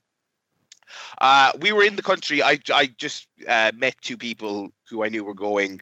Um, we didn't know we were on the same flight, but we met in like the queue for the seats. That was great. So straight away I was with people. That was fine. We landed, and I think between the airport and the hotel, I think maybe six people stopped me to ask for help and or directions in German. Um, I have never been more confused in my life. Fella came up to me in the airport, and he was like, uh, "I think he was asking me in German, is this the the conveyor belt that the bags come through on?" Because he was pointing at the conveyor belt and saying German words at me, and I and I said, "I'm sorry, I don't speak German," and he looked at me, and I looked at him, and I was like, "Well, I don't know if he even understands me saying that, but he must be able to tell I'm not speaking German." And then he just continued to rant and point at the thing, just, uh, blah, blah, blah, blah. and I was like, "I." I, I I'm sorry, and so I legitimately just had to walk. I very awkwardly had to just walk away from the guy uh, uh, because I was like, I tried to as politely as possible. Uh, that was oh earlier before that even uh, uh, the automated passport gimmick. I don't know if you guys have seen this, where you press your passport into a little scanner and you look at a camera, and Yeah. the futuristic robots that will run our lives soon. Uh, they basically tell if your picture matches up. The Yeah. lady in front of me in the queue uh, didn't know how to work it, and she started saying lots of German words at me and pointing at the passport machine. And I was like, "Lady, I don't know Oh, what this does." God. So then God. We we get so then we make it out of the airport. We get on the tram. The tram takes us to the train station. Great. So far so good. We get to the train station. Dude comes up to us. Me and uh, there was uh, two girls with me. So who's cool now, huh? Um, Oh, hello. What a be charm. no, One was his mum. and well, I needed someone to chaperone. uh, dude comes up to us with Dude. like Look at him saying oh, dude oh. now. Dropping dude. some some hip cat oh comes up. Hey daddy, how you doing? Oh, daddy, oh, anyway. So so this cat comes up to us. you jive, turkey. this cat comes up to us and he's like, he's got these like letters, like it looked like he ordered, if something like something from ten years ago, because like it looked like his tickets were on a letter and he had all this paperwork and he was coming up to us and pointing at it and, and going again I, I actually don't know even know if this was in in in german or what because the letter looked to be in german. So i i was like I, he was asking for he was pointing to the platforms and we were like is he asking us what platform he needs to get on? And all the three of us we fucking useless. We didn't have a word of german between us. I tried to like use duolingo for a few weeks. I immediately gave up so we were all terrible. So so that all happened. Eventually we got to the hotel. Hotel was very nice. But i tell you one difference between an irish hotel and a german hotel right? I stayed in an Irish hotel the previous night for Legally Blonde, and they had, of course, as all Irish hotels do, a little kettle and a few free tea bags for you to be making Oh, tea in your room. Uh, Standard, right? German hotel lads, none of that. No freebies. I tell you what's in there: mini bar, right? Ooh, hello. Um, I've never seen a mini bar before in my life. I will call Um, him Mini Bar. Say what? Mm, never mind. Go on. What? Go on, go on, go on. Well, you're you're Barry, and I said I will call him Mini Bar. Oh, well, uh, uh, mini, that, mini that, me. that, was, that wasn't worth me asking you to repeat it, to be honest. Um, I'll cut that Uh, out where you asked me to repeat it and just make it look like I did it right. do. the first time. um, but I'd never seen a minibar before, so I came into the room. Oh, I I've never like, seen a "Oh, Mini Bar before. What? Yeah, I just never. You're digging your own cool grave here, Barry. Oh, oh, sorry, I didn't see uh, some uh, uh, this one specific means of buying a bottle of Coke. I haven't Uh, seen it before. Entschuldigung bitte, was ist Minibar? so anyway, I thought it was just free shit that had been left in the hotel room. oh, rest assured, rest assured, I did not touch any of it. Oh, I was Uh, hoping that you would have drank it all. then I did, I, I did approach it as if I was going to have some, but they had the prices laid out there because it wasn't just the, Ah. the fridge was loaded with booze and coke and stuff, but also they had laid out on the table Haribo and chocolate and shit like fucking Santa Claus just came. You're like, Um, oh, is this uh, like the the personalized room here? They've all me favorites. Yeah, I was like, this is great research, but the prices were insane. It was like, um, you know, it was like four quid for the packet of Haribo, or whatever. So I managed to resist the temptation. So Friday morning comes up, and for those of you who don't know, by the way, in case I didn't make this clear, I went to uh, the 16 Carat Gold tournament in Germany, uh, as put on by WXW. Uh, three day tournament, Friday, Saturday, Sunday. Uh, they do a whole weekend of other events as well. It, it, it's very much kind of like a, a Mania weekend style thing. Um, uh, and they had locals and international talent from around the world uh, there. So that's what I was in town for. And Friday was the quietest day because there was, to the best of my knowledge, there was just the first night of tournament action. There was no extra events on Friday. So Friday, I go in and I explore around the town, and this is a. I had never heard of Oberhausen before I started watching WXW. It, it, is not an especially uh, big touristy city. It has one of the largest shopping centers in in Germany, and that was about the only selling point I was aware of uh, of it. Um, so I went to the city center, and like there's just nothing in English, like nothing. It's not a it's not a place where they cater to tourists. Like I don't know if you guys have been in other European countries. You go to the big European countries, you know, Rome, Paris, blah blah blah. You know, they have a they have a bit of uh they have a bit of English. You go into the big, you know, chain restaurants, they have a bit of English. This place this place didn't have much. So I went into a like a basically what looked like a little, but it didn't have the branding on it. Um and I bought some supplies for the room so I wouldn't be tempted to eat the the uh, uh, premium Haribos. Um, so you know, got some cakes, got some water, got some some various bits and pieces for the room. Still nothing to do on Friday. Uh, most of the most of the crew were not arriving until Friday before the show, so I was like, all right, let's get a bit of lunch. And I was like, let's go to the McDonald's I passed on on my way uh, here. Passed by a McDonald's coming from the station, and I was like, and that's easy because of course it's McDonald's, so they speak Yeah. English. Obviously, You know, McDonald's they speak English everywhere. I when I went to Rome, uh, obviously I was branching out in school when I went to Rome. You know, I was trying the delicacies of the region. Went to to uh, McDonald's and had a Big Mac, Mhm. um, and they spoke perfect English. So I went into this uh, uh, McDonald's, and I said, "Ah, yeah, hi. Can I have the uh, uh, big tasty with bacon?" And she said, uh, and she said, and she asked me a follow up question, which I did not know the answer to because it was in German. Mhm. And I said, uh, "What? What was that? Meal? Is it a meal? Can I have a meal?" And you would swear I just pulled a pistol on this woman with the look on her face. She literally goes, "Oh God, English!" Uh, and she turned around like panicked, like I was fucking robbing the place. And she like said, uh, blah, blah, blah, English, English, and, and they were all kind of shrugging. And I was like, "Oh my God, this is this is going terribly already." And so she came back anyway. She asked me a follow up question, and I could make out the word palm. I was like, all right, she's asked me, do I want chips? And I said, yes. She said, okay. And uh, she, she said uh, uh, something, and she was like asking about a drink, and I she gestured like to the machine, and I was like, oh, yes, yeah, uh, Coke. And again, looked at me like I had 10 heads. Yeah. And she said, uh, uh, cola? And, and I was like, yeah, yes, that's, generally what, what I was like, yeah, I mean, I don't, I don't want any of the other, uh, you know, I don't want Coke water. I don't want Dasani. You know, I would like the cola, please. Uh, she asked me a, a, a third question.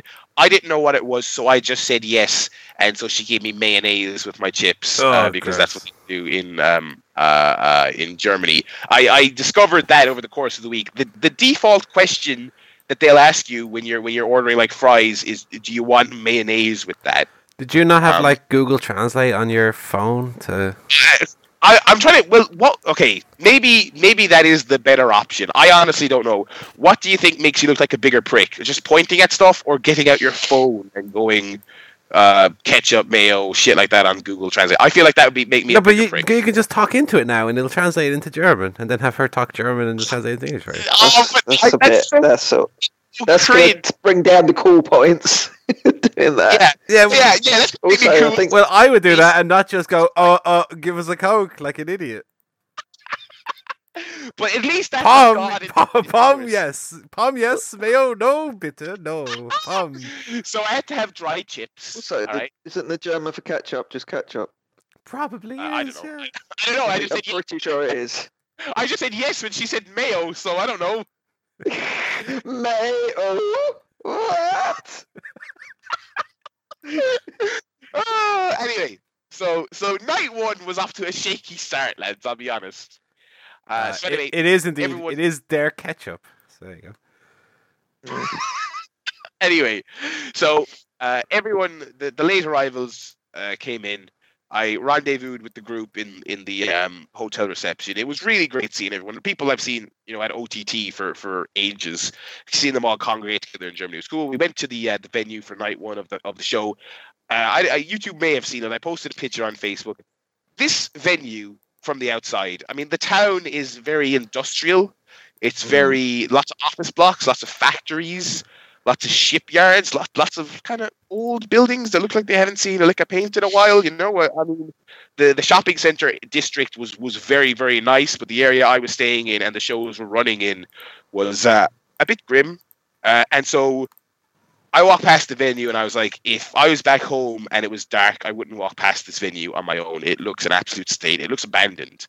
Um, and it Mm. has the name Turbinenhalle, which is the name of the venue. It has it written across there. And it was like, if not for the big letters saying it, I would not have guessed this is where these shows are on, right? So we get there, we, we line up as as you do, got in.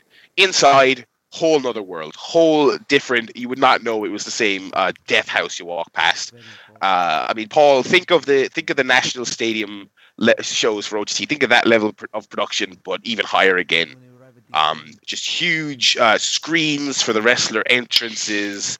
Uh, the ring looked looked spotless and pristine and professional and big, with all the graphics like gorgeously printed on it. Um, again, again, on the inside, uh, obviously the entrance was very professional. The rest of the building very much looked like the abandoned warehouse it was.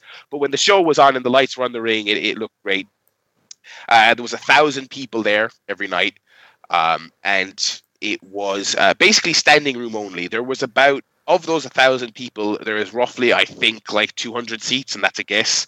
And they are super expensive and they sell out straight away. So me and my entire crew, we were we were standing. Um, uh, so so night one, I mean, I've I've stood once at OTT and it was pretty. I was pretty sore after it. Night one um, was was really solid, and after it, I was like, hmm, legs are a bit sore. Uh, I'm sure I'll get used to it over the course of the weekend. I absolutely did not. I absolutely did not. Um, but uh, night one was good. I won't. I'm not going to go blow by blow through the card here. We'll be forever. But great talent, great mix of locals and uh, imports. Some of the big imports. They had Mark Haskins, Keith Lee, uh, Chris Brooks, um, Matt Riddle, uh, and all this other stuff. Uh, and the entrances were just top drawer. I mean, they really, they, it really did look like it was closer to a sort of TNA at its peak. You know, like an actual viable, like televisable promotion in terms of how they presented everything. So not TNA. well, you get what I mean. You know what I'm saying. yeah, yeah, yeah. So night one was solid. It was a really good show. Great, good matches up and down the card. The main event was uh, was two locals. It was uh, Absolute Andy and Marius Al-Ani, who were former tag team partners.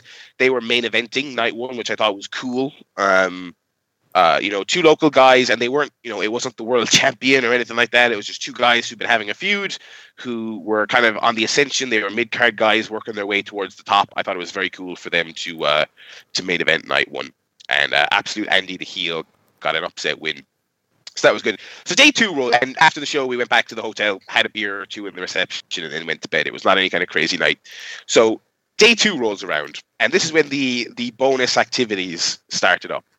There was a promotion called Wrestling Cult. I, be- I believe it's it's one promotion, not an organization of, of multiple. They were doing a show very early in the morning uh, like 10 o'clock. So straight away, if you wanted to be watching wrestling after breakfast, you could be. I wasn't. I slept it out. Uh, then at around 1 p.m. in the same venue as as the uh, the main shows was Ambition, and that is a WXW event where basically they take eight guys and they put them into like a shoot style uh, tournament. It's still pro wrestling, obviously. It's not it's not actual shoot amateur wrestling, but it is kind of like that hybrid style of like we're we're basically doing like worked amateur wrestling um uh type stuff. I kind of thought to myself, I was like, well, this is part of the part of the weekend. I'll go along to it. I wasn't sure what to expect. Uh, it was one of my highlights of the weekend. It was so fantastic, especially seeing it live. Uh, the matches are like a couple of minutes long because they they kind of treat it like MMA, where where someone can just get a flurry and knock you uh, knock you completely out. Uh, there was a David Starr match against a local guy I was not familiar with, where the local guy was giving him leg kicks, and Starr just kind of snapped after one and gave him the nastiest fucking lariat I've ever seen, and then three German suplexes, and he he and the German suplexes were stiff as hell, and, and he won by like basically by TKO because the guy couldn't get up after German Oh. suplex. It's it's super weird. I think it's very niche. But um, if it's any, if it sounds like anything you would like, I would say give it a watch. I think if you're someone who's watched a lot of MMA over the years, and maybe you have a problem with a lot of the hokiness of wrestling, I would say give it a watch. It's it's a it's a about an hour long. All of the matches are just a couple of minutes, um, and it's it's something different. So at this point, we went to get food. But if you wanted to be a, a total psychopath, there was yet more wrestling to be watched uh, between Ambition and the second night of the main tournament. So there was a show on, and I can't imagine, Paul, anyone in Ireland doing anything like this because Mhm. the, the, the politicking would be too ridiculous. Well, basically, in the middle of the afternoon, they did a show called Wrestling Deutschland, which was basically WXW hosted an event where all these other indies from Germany came together and they all put on a match um, uh, with their local guys, and some of them, you know, they defended some of their titles and they had their commentators call it. Uh, and it was all in the one venue. Again, it was a WXW kind of organized thing, uh, and that was ongoing in between Ambition and, and the second night. I didn't watch it. I heard it was good, but uh, I, I kind of was amused at the prospect of like imagine the Irish trying to do that. They probably wouldn't. There'd be too much, uh, uh, you know, backbiting and and and and you know, uh, arsing around to get it done. Uh, so yeah, night two uh, uh, was phenomenal. It was one of the best uh, wrestling shows I'd ever seen uh, to, um, anywhere, like a TV or live or anything like that. Um, they the second night was built around a lot of title matches and a lot of big angles. Uh, so they had the second round of the tournament, but they also had big title matches, mid card title, heavyweight title, and uh, the women's title. Uh, and the the uh, the main the heavyweight men's championship match was built up really well. It was a really great video packages and all this stuff, and that they had teased there would be a, a stipulation added to it, and the stipulation was that it was a three way dance. Um, uh, uh, Ilya Dragunov returned. Uh, hard to, hard to justify why this was as as huge as it was in the building if you haven't been watching the shows. But basically, he had been off the the shows for about two months since the end of 2017, two and a half months, I suppose. Um, purely by choice of WXW. They had very much teased that he was retiring, that he was taking time away from the ring. Uh, it it seems like that was all an angle. They simply chose to keep him off for the purpose of building this return. Uh, it was a complete surprise. He came out for the main event. Um, people were jumping up and down, dancing, throwing their hands in the air. It was like the maddest thing you've ever seen. Uh, and then they had a three-way match. It was him versus Bad Bones, former TNA star Bad Bones, um, uh, versus Walter in a three-way dance for the um, uh, uh, the championship, which Ilya Dragunov won. Uh, it- just absolutely bonkers match, just just a violent kind of three-way spectacle, unrelenting uh, uh, match, just all action, and and Dragunov won, which which elated the crowd. Um, yeah, and then that led to the after party, uh, which is held every Saturday, uh, where there was karaoke, uh, which I did I did partake in. Um, Oh, what uh, did you say? uh, well, me and a group of the other Irish, we did a, a beautiful rendition of C'est la vie. uh, Oh, the Wild Rover. Oh, sorry. Yeah. Uh, and uh, boy, did the Germans not know what C'est la vie was. Um, uh there was there was pop songs being played, and then there was kind of uh, uh, German songs being played that we didn't know. And so, but the, the, the other pop songs, the more kind of well known international pop songs, the Germans were singing along, but they did not know what C'est la vie was. So they were just kind of like dancing along, drunkenly appreciating the, the song and dance with the fucking idiot mix up there making a fool of themselves, but they did not know what what it actually was. Uh, but that was great. It was it, the party was great. Uh, all like a, a, more or less all of the wrestlers were were there, uh, popping in and out. They were all very pleasant. Um, that was the other great thing about WXW. Extremely professional uh, organization. Uh, they had three people at the merch stand for all three shows selling company merchandise and they all spoke perfect english which is crazy because it's like this was a rare occurrence where you had outsiders traveling to be at this show most of their events they do not have that um, but they all spoke perfect english which is crazy um, uh, all the all the event staff you know you obviously an indie show you've staff there telling hey move out of the way this wrestler's coming X this way or whatever all nice as you like all the wrestlers were nice as you like um, uh, and and then obviously then at the after party, everyone was great. You didn't have any kind of arseholes there.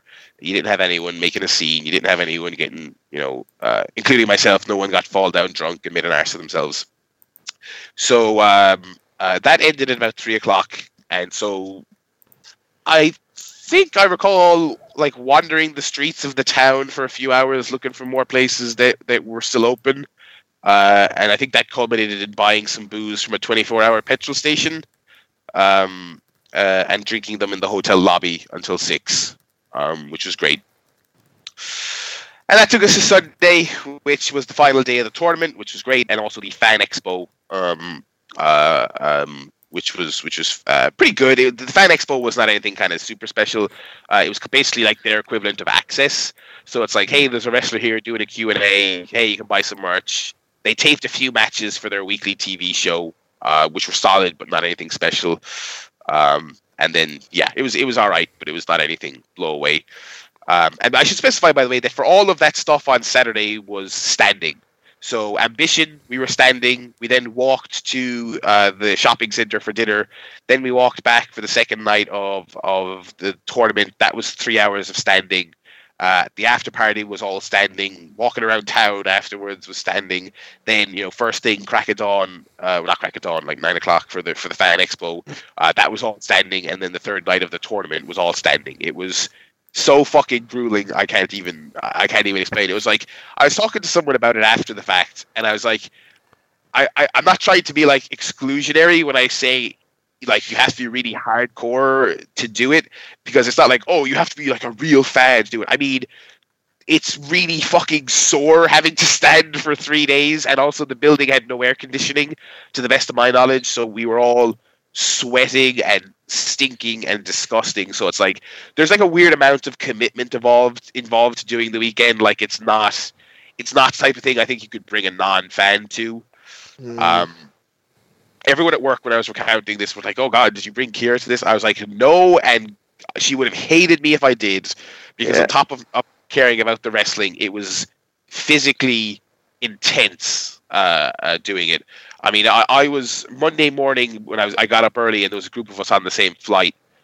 Everyone was like dead. Their voices were gone. The legs were, were weak. The the pe- people there were people whose hands were red and they had blisters from like clapping and banging the you know stomping your feet and banging the barricades and everything else to make noise. Especially after that surprise return on the Saturday night, it was just insane. People were so exhausted from it. Um, so yeah, Saturday, Saturday uh, Sunday was less grueling because the fan expo was less busy, uh, and the the tournament show was uh, it started and finished earlier, which was good. Um, yeah, and again, I'm not going to go blow by blow through all the matches because because we'd be here forever. But all three nights were really great. Uh, the, it was a very kind of heel heavy night. On night three, they had a heel win the tournament uh, absolute Andy, who was not he was kind of quietly built up in a way that made sense after it, it had happened, but they, they were do they were heavily pushing these two big angles that David Starr or Timothy Thatcher might win, and that they had these big stories where they're like, oh, I have to win, I have to win. It's like a career thing for me, um, and you know they had a heel kind of sneakily win it, and they they teased a sort of Timothy Thatcher. Uh, um, uh, how would I? I mean, he he he just after he lost his match, he just cut a promo and he just said uh, "Auf Wiedersehen," uh, and that was it. He did not. See, That was not. He didn't do a big dramatic quitting promo or anything, but uh, it was great because it was like they they had a lot of heels win on the final night, but in a way that made you intrigued to watch the show uh, uh, going forward. So that was pretty satisfying. And yeah, and then I, I returned home uh, uh, on Monday, extremely depressed and, and, and tired and exhausted, but very very happy. Um, yeah, so I would encourage anyone who who is up for uh, an absolutely insane weekend of wrestling and, and, and a, a, a grueling festival like experience of standing around for hours on end with loads of smelly wrestling fans. Um, I would encourage everyone to at least consider going to 16 carat in the future. Uh, I think you two lads would like it. I think you'd enjoy it quite a bit. Um, well, you know, uh, we're hardcore. So, you are hardcore. I mean, you're the real deal. You're you're. I, I think of you both as D'Lo Brown of wrestling podcasters. You are the real deal. But um, yeah, and I can, I- also, I can also stand for three hours without moaning like a little bitch. Oh, Oh! I would love. I would love to see. I would love if you two went, and I would love to see you eat them words, Joe Tanner. Uh, because I'll have them with some delicious ketchup, which I know the German for. which you know the German for. Okay, ketchup. But um, but yeah, no, it was great, and it it uh, uh, it took it all out of me. But uh, uh, I I really enjoyed it, and I'll definitely go back in the near future. Um, yeah, so that was my that was my big expedition. Obviously, there are, there are write ups out there from other people with all the results and stuff. If you want to read more about the actual matches, Yeah, we want we want the personal experience. That's you the want the experience uh, the moaning, the ketchup, the mayonnaise, Haribo. Yeah. the mini bar, the the leg sore. Um, but again, hey, there's lots of sources out there that will verify the sore legs. That is not just me. Um, um, the, the the the the sore legs, the smelliness, it's all ver- verifiable and not just about me. um, so yeah, that was great. Um, uh, and I'll I'll go back. Um, but yeah, uh, that was that was, and that was all my wrestling intake this week. I did not watch any of the other stuff. I didn't watch any WWE or anything like that. So, uh, Paul, do you want to take it from there? What what else we got here on the wrestling guff? Or Uh, do you have any fun questions? no, well, since you brought it up, I did watch NXT this week. Um, NXT had a good match with between Pete Dunne and Adam Cole. Nice. worth checking out. Unfortunately, ended ended uh, via DQ, where uh, Fish and O'Reilly interfered, and Roderick Strong made the save. Might lead into something as well because apparently, for this Dusty Rhodes Classic tournament, uh, Mustache Mountain were supposed to be in it, but apparently Tyler Bate is injured again. Oh, no. Uh, so he so they tweeted today. I think William Regal tweeted today that Roderick Strong is going to have a partner of his choice and will be entered in in their stead. So maybe it would be Roderick Strong and Pete Dunne, um, depending on his availability. But uh, hi uh, Roderick Strong and Pete Dunne were were kind of left standing tall at the end of the show. Um, we also had a couple of uh, tag matches i- in the aforementioned tournament. Sanity defeated Tino Sabbatelli and Riddick Moss, uh, who are a risible tag team who are not very good. Uh, I'll make a call here um, based on nothing but his appearance. Uh, Riddick Moss will be the next Roman Reigns. Um, I mean, us making calls like that in the past it always ends well. yeah, who did I say was going to be like the next big thing from NXT? Oliver Grey that one time. Oh, I don't remember that. I don't remember that, but I believe it. Um, also, the Street Profits defeated Heavy Machine Machinery in what's maybe a little bit of an upset there. I quite like the Street Profits, I must say, especially Montez Ford. He's got a good little charisma to him. Uh, and Dakota Kai defeated Lacey Evans by roll up in about 10 seconds. It was not good. And then Ember Moon and Shayna Baszler uh, came out and made their rematch for TakeOver official. So it'll be Shayna Baszler against uh, Ember Moon again. Hopefully, Shayna gets the win in that one finally. Uh, the main event segment then was the contract signing for Cien Almas against Aleister Black for TakeOver. Uh, Almas wasn't there.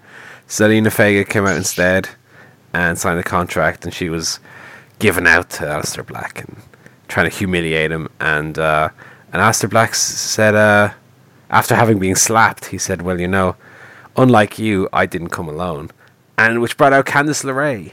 And she came out and beat up Ooh. Vega, and then they were they were left standing tall at the end of the show. So it was a good little NXT. Um, I haven't yet watched. I know, shock and horror. I have not yet watched this week in WWE. Oh, Try and get that done tomorrow, maybe or or tonight. Uh, and just a few little news stories to close up the show. Uh, WWE announced that they were going to do a fabulous Moolah um, battle royal at WrestleMania, uh, which has now apparently been renamed just to the WrestleMania Women's Battle Royal. Not quite as catchy. Nice. Um, Catchy, yeah. It, it rolls off the tongue, yeah. But um, at least it doesn't have an old pimp in the name, so that's all right. Um,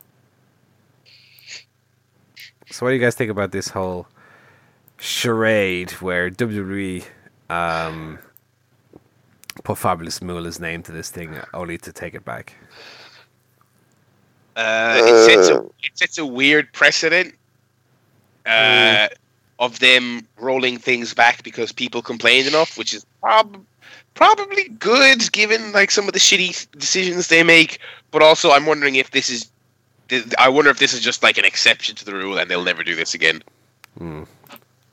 I just thought they were being kind of more careful about this sort of thing, which is why they went with the Mae Young Classic rather than the Moolah Classic. But uh, apparently not. Maybe it's because Triple H wasn't involved. Vince Mm. doesn't care. I quite like Barry's tweet to Snickers uh, about Ultimate Warrior. What did he say? He says something like, "Oh, if- since you're since you're paying attention, let me tell you about the Ultimate Yeah. Warrior or something."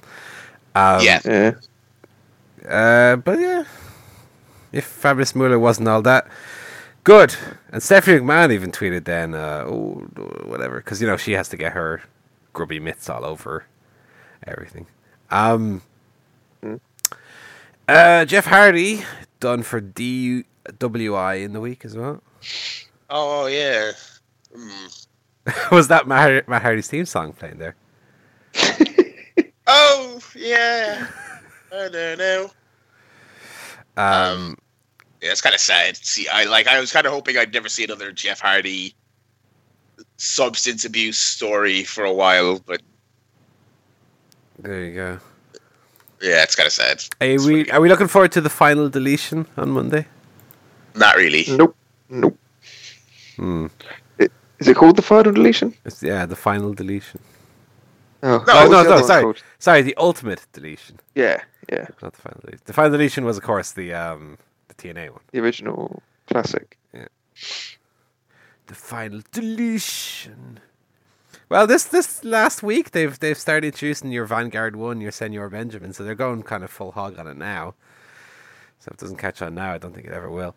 I'd be I'd be I'm interested insofar as why they are doing this on a random Raw instead of I mean, I- uh, originally I was thinking instead of on WrestleMania because I feel like the big deletion match is maybe something you could do there, but given the live event nature of WrestleMania, maybe like why did they not do this at, at Elimination Chamber or Fast, whichever was the Raw one?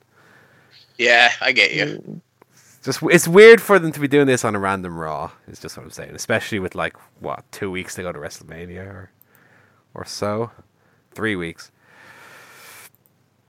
Um, I'm looking forward to it. I'm gonna check it out. Um, and then in the last story, we just have some Hall of Fame entrants. Uh, Kid Rock is going to the Hall of Fame, and announced today Mark Henry as well. Oh yeah, yeah. Kid Rock one is hilarious. People, people got up in arms about that one.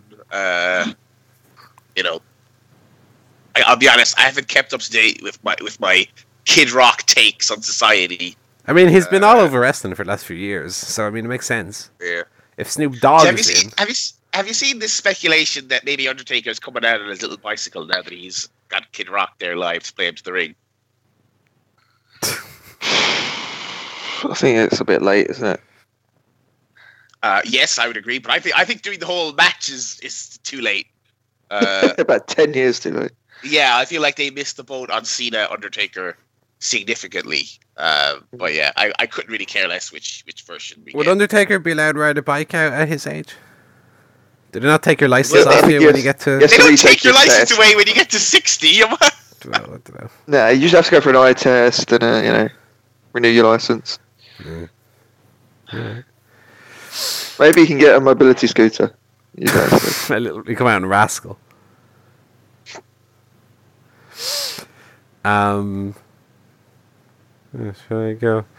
Uh, they just tweeted out, by the way, the NLW Championship brackets for OTT Oh, yeah. leading up to the final. Yeah, Terry Thatcher against Eddie Stone, Doug Williams against Michael May. That should be a good match. Nathan Martin, Curtis Murray, and then Scotty Davis blank. So someone will go against Davis. But uh, I think that's pretty much everything we have for this week, isn't it? Hmm. Yeah, at that those brackets though. Yeah, there's a lot. We were talking about it because there was seven million Irish in Germany.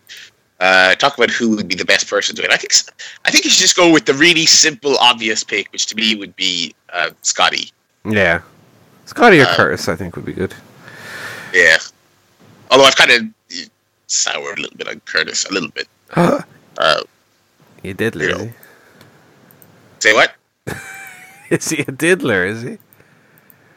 Uh, well, I'm not going to say he's a diddler, but I meant just in the ring. Oh, okay. Well, Um, you know, he has, he has his little fuck ups every now and then. You know what I mean? well, I mean, I saw him Um, split his head open like a man. wide open, yeah.